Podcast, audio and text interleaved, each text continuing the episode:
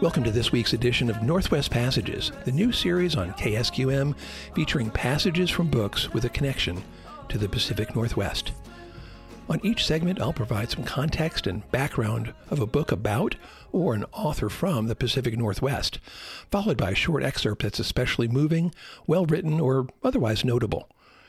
In today's episode of The Canoe and the Saddle, Author Theodore Winthrop relates another spiritual moment inspired by the natural beauty of the Washington Territory in the mid 1800s. God is not far from our lives at any moment, but we do go for days and years with no light shining forth from kindling heart to reveal to us the near divineness.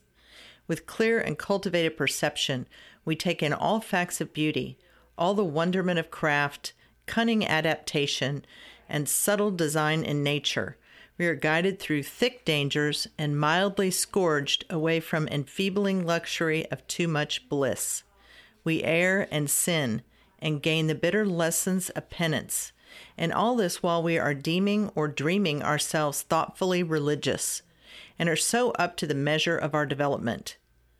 But yet, after all these years, coming at last to a wayside shrine where men after their manner are adoring so much of the divine as their minds can know, we are touched with a strange and larger sympathy, and perceive in ourselves a great awakening, and new and wider perception of God and the Godlike, and know that we have entered upon another sphere of spiritual growth.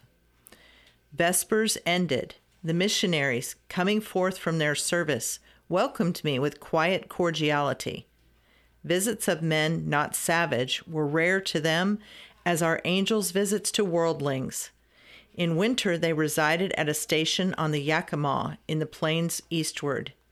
Atanam was their summer abode, when the copper colored lambs of their flock were in the mountains, plucking berries in the dells, catching crickets on the slopes.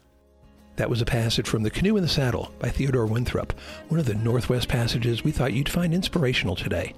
Thanks to Connie Furr for her reading of this week's segment. I'm the host and producer, Douglas Furr. You can hear Northwest Passages every week here on KSQM 91.5. Northwest Passages is a production of KSQM Studios.